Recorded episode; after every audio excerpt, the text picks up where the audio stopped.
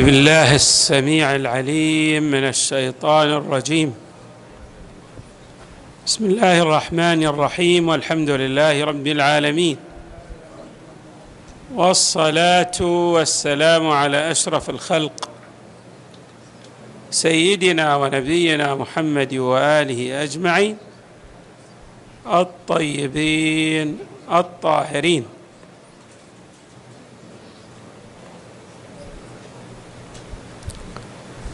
قال الله تبارك وتعالى في القرآن الكريم استغفروا ربكم إنه كان غفارا. صدق الله العلي العظيم. مهدت الروايات الواردة عن النبي صلى الله عليه وآله والأئمة من أهل البيت عليهم السلام.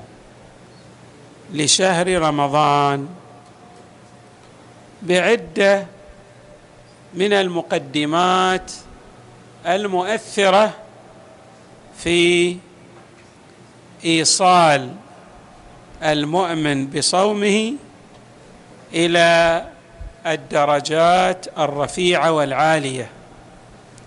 وبمعنى آخر أهلته أهلته ليتلقى أعلى مراتب الفيض الإلهي والمنح والعطايا التي يفيضها الحق على عباده المؤمنين في شهر رمضان المبارك. هذه التمهيدات متعددة وكثيرة. من أهم هذه التمهيدات التمهيد بالمجانس والمشاكل أي التمهيد للصوم بالصوم. وقد وردت روايات في أهمية صوم شهر شعبان.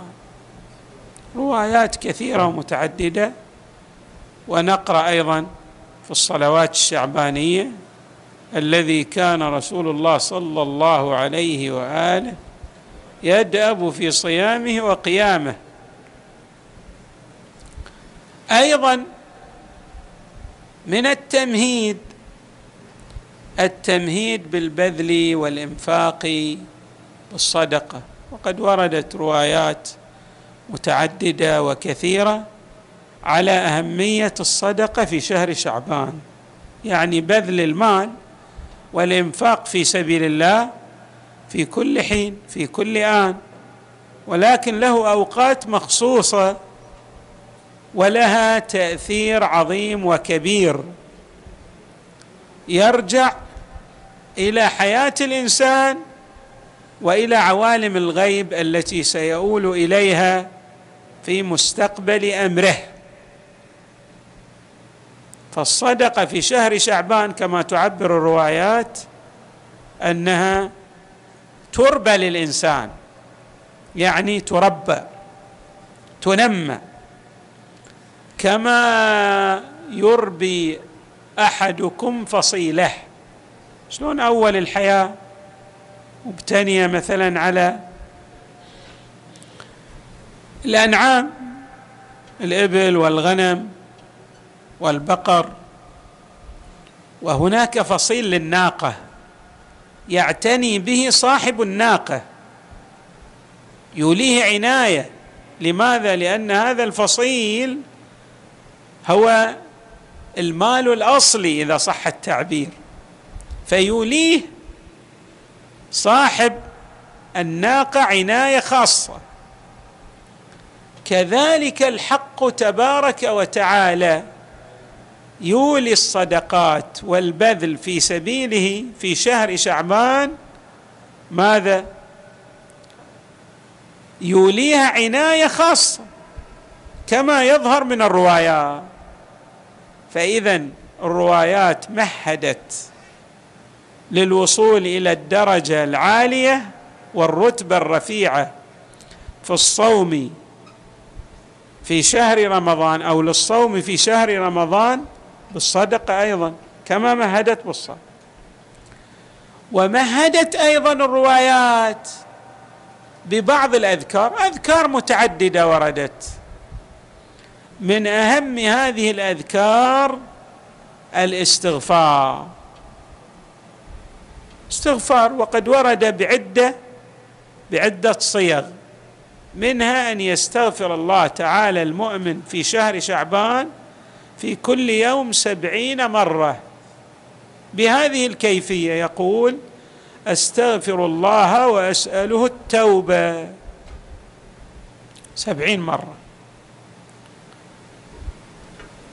وأيضا هناك استغفار آخر له صيغة أخرى أن يقول المؤمن أستغفر الله الذي لا إله إلا هو الرحمن الرحيم. الحي القيوم وأتوب إليه. أيضا هذه يستغفر بها المؤمن سبعين مرة. طبعا لما يرد الاستغفار بكيفيات خاصة لا يعني ذلك أن المؤمن لا يستغفر بكيفية أخرى. لا الاستغفار بشكل عام مستحب في كل أوقات السنة. وأعطته الروايات مزيدا من العناية لتأهيل المؤمن لنيل الدرجات العالية في شهر رمضان أعطته الروايات عناية كما قلنا يعني عني بالاستغفار. وحري بالمؤمن أن يستغفر الله تعالى بأي نحو؟ مثلا يقول أستغفر الله أستغفر الله أستغفر الله ربي وأتوب إليه أستغفر الله وأسأله التوبة كما جاء. استغفر الله الذي لا إله إلا هو الحي القيوم الرحمن الرحيم بديع السماوات والأرض من جميع ظلمي وجرمي وإسرافي على نفسي وأتوب إليه بأي نحو من الأنحاء يستغفر الله. طيب. ما هي الأهمية الفائقة والكبيرة للاستغفار؟ الاستغفار اولا يلفت الانتباه للمستغفر بتقصيره وبالذنوب التي صدرت عنه ومنه. فيحاول أن يؤوب إلى الله أن يرجع إلى الله أن يتلافى تلك الخطايا التي صدرت عنه بأعمال صالحة. وقد جاء قوله تعالى إن الحسنات يذهبن السيئات. فإذا الاستغفار يجعل الإنسان على تذكرة. يرى؟ يرى بوضوح ما صدرت منه من عثرات من خطايا من ذنوب. فيحاول جادا أن يتلافى. يتلافى وين؟ في هذه الأشهر العظيمة في شهري شعبان ورمضان. وإذا تلافى اذا آب إلى الله تبارك وتعالى مستغفرا الله يتقبل هذه العودة الحميدة بقبول حسن ويرفع من مستوى التائب. إن الله يحب التوابين. وقد وردت روايات كثيرة في أهمية الاستغفار.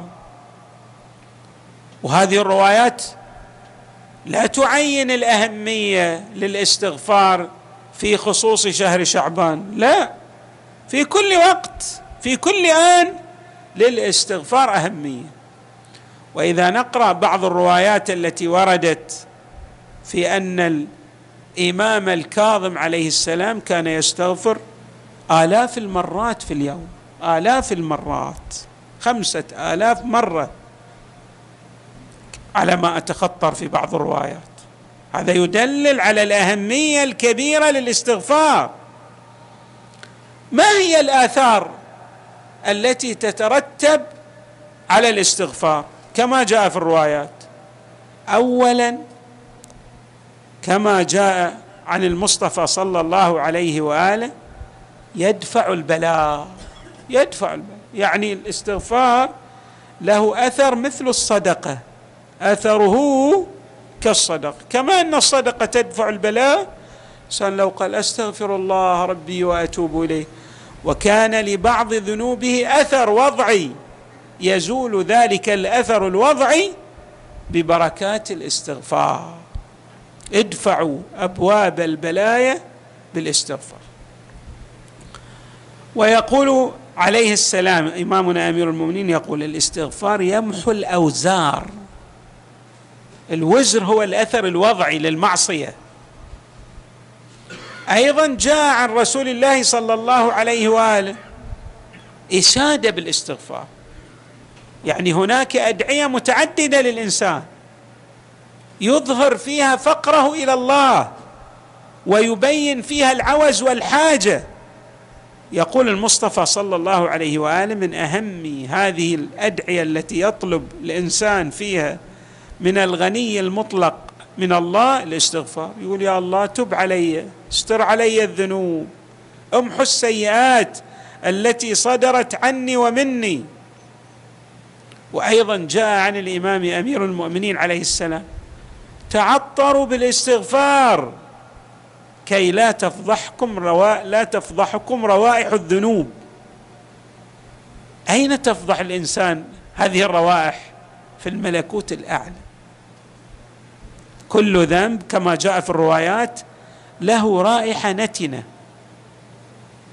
من يطلع على هذه الروائح النتنة؟ إحنا ما نعرف. ما نعرف الآثار الوضعية للذنوب لكن الملائكة ترى هذه الآثار الوضعية المعبر عنها بالروائح النتنة للذنوب. وورد أيضا عن علي عليه السلام أن الاستغفار شفيع للإنسان في فك رقبته من النار. يقول علي عليه السلام لا شفيع أنجح من الاستغفار. أيضا من الآثار للاستغفار بالإضافة إلى التمهيد لشهر رمضان أن الاستغفار إذا كان الإنسان مصاب ببعض الهموم والغموم التي تعتريه عليه أن يكثر من الاستغفار فيجد ماذا راحة في نفسه طمأنينة في قلبه استبشارا في قلبه. قال علي أيضا يقول ما كان الله ليفتح على عبد باب الشكر ويغلق عنه باب الزيادة في الخير في النعم؟ ولئن شكرتم لأزيدنكم. يعني أن الإنسان إذا شكر الله الله سيحصل على هذه الزيادة. هذا وعد إلهي. وكذلك ولا ليفتح على عبد باب الدعاء ويغلق عنه باب الإجابة. ادعوني أستجب لكم. إذا رفعت يديك مبتهلا إلى الله وقلت يا إلهي ارزقني الشيء الفلاني. اعلم ان الله سيحقق لك ما هو خير لك مما تطلب. إن لم يجب ذلك الدعاء سيعطيك خيرا. ولا ليفتح لعبد باب التوبة ويغلق عنه باب المغفرة. نعم. أيضا في الروايات يقول الإمام أمير المؤمنين عليه السلام موضحا الآية استغفروا ربكم إنه كان غفارا. يقول رحم الله امرئا استقبل توبته واستقال خطيئته وبادر منيته. هذه المنايا سهام ما تدري. هذا السهم متى يصيبك؟ متى يأتيك ملك الموت فيقول لك حان وقت المغادرة والرحيل إلى عالم الآخرة. فاذا حري بك. وقد ورد في بعض الروايات طوبى لمن وجد تحت أي ذنب من الذنوب التي صدرت عنه. أستغفر الله. حينئذ ماذا؟ تتلقاه الملائكة بالبشرى بالخير. ولا تسأله عن ذنوبه. لماذا؟ لأنه استغفر الله من كل ذنب اقترفه. يقول إمامنا الرضا عليه السلام أيضا في تنبيه المستغفر إلى أهمية الاستغفار من ناحية وإلى العودة والأوبة إلى الله من ناحية أخرى بأن المستغفر عليه أن يلتفت عندما يستغفر الله عليه أن يقلع من الذنوب عليه أن ينتهي عليه أن يوطد هذه التوبة والرجوع إلى الله تبارك وتعالى. يقول الإمام الرضا المستغفر من ذنب وهو يفعله كالمستهزئ بربه كأنك تستهزئ بالله تبارك وتعالى. ويقول أيضا من استغفر بلسانه ولم يندم بقلبه فقد استهزأ بالله. أو فقد استهزأ بنفسه. هناك أهمية للاستغفار لكن لا بد أن يكون هذا الاستغفار ينم. يظهر الندم الحقيقي والتألم النفساني للمستغفر. وقد ورد في دعاء الامام زين العابدين عليه السلام إلهي إن كان الندم من الذنب توبة فإني وعزتك من النادمين. وإن كان الاستغفار من الخطيئة حطة فإني لك من المستغفرين. لا بد أن يقرن الإنسان أن يقرن أو يقرن هذا الاستغفار بالندم القلبي والألم. النفساني يتألم على ما صدر منه من ذنوب وسيئات. لكن لا يصل إلى حد القنوط واليأس من مغفرة الله تبارك وتعالى ورضوانه. لا المطلوب أن تتألم وتستشعر بالتقصير تجاه الحق تبارك وتعالى ولكن تمد يدي الضراعه إلى الله راجم من الغني المطلق أن يغفر لك هذه الذنوب وأن يستر عليك العيوب وأن يؤهلك للمراتب العالية التي ستحصل عليها في أيام الله المخصوصة ومنها شهر رمضان بشكل عام ومنها ليالي القدر بنحو خاص. نسأل الله تبارك وتعالى أن يجعلنا من الذين يوفقون لنيل علو الدرجات بهذه التمهيدات الواردة عن النبي صلى الله عليه وآله. والأئمة من أهل البيت عليهم السلام والحمد لله رب العالمين. صلى الله وسلم وزاد وبارك على سيدنا ونبينا محمد وآله أجمعين الطيبين الطاهرين.